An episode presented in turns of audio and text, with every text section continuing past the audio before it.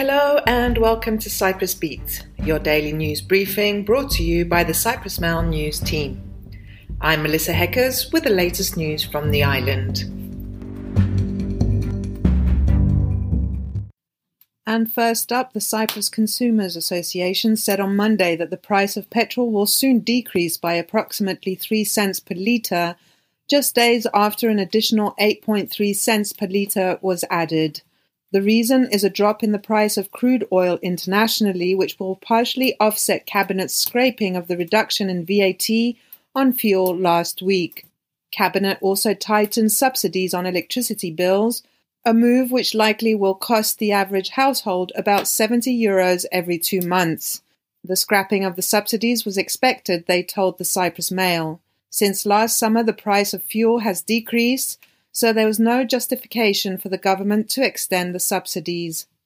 And next, data gathered by online platform expatistan.com found that the monthly cost of living for a four member family in Limassol is 4,141 euros, making the coastal city the most expensive in Cyprus and roughly 11% more than Nicosia.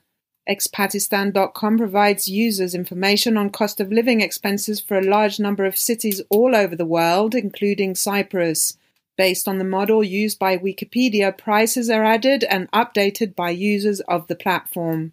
The platform calculates the cost of living by dividing expenses into six different categories, namely food, housing, clothes, transportation, personal care, and entertainment.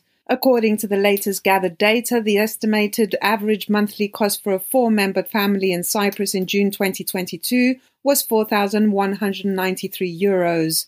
In Nicosia, the monthly cost of living is 3,197 euros for a four member family and 1,348 euros for an individual. The monthly rent for 85 square meter apartments in a central area of the capital was listed for 882 euros. In Limassol, the monthly cost of living for a four member family is 4,141 euros, whereas an individual is at 2,380.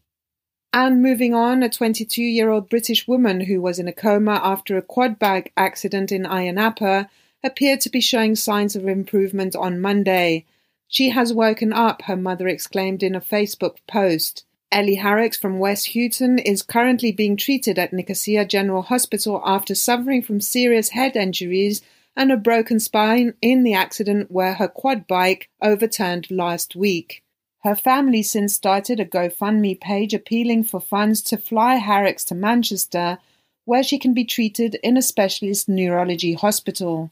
The cost of the repatriation from Nicosia Hospital in Cyprus to the UK is significant and not covered by Ellie's insurance, and this has meant we have to reach out for help, her mother, Leanne Harrock, said in the appeal.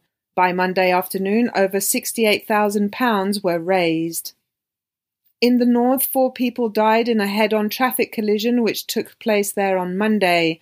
The incident happened at 3:40 a.m. on the road between Kyrenia and Kythrea, near the village of Klepini. While the exact circumstances of the collision are not yet clear, it is believed the driver of the car with the four deceased on board lost control of his vehicle and swerved into the opposite lane, colliding with another vehicle.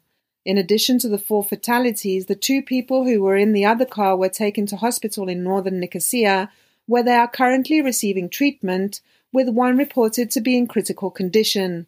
The North's Transport Minister Erhan Arikli spoke on Monday morning saying normally the first cause of accidents is speed and alcohol. Even if the roads are perfect, accidents are inevitable when speed and alcohol are involved. However, the road in question has drawn heavy criticism in recent years due to its poor surface quality, and Arikli noted his awareness of this. And finally, cancer and STD causing human papilloma virus HPV vaccination is now being offered free to under 19s, the Medical Services Director said. More awareness needs to be created surrounding this virus, the director said, and the fact that the vaccination is recommended for boys as well as girls.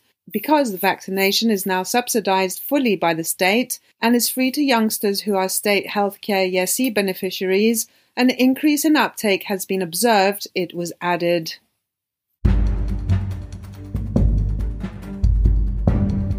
And that's all we have time for today. Thank you for listening. Cyprus Beat will return tomorrow, and as always, for more information, news, and analysis, visit cyprus-mail.com.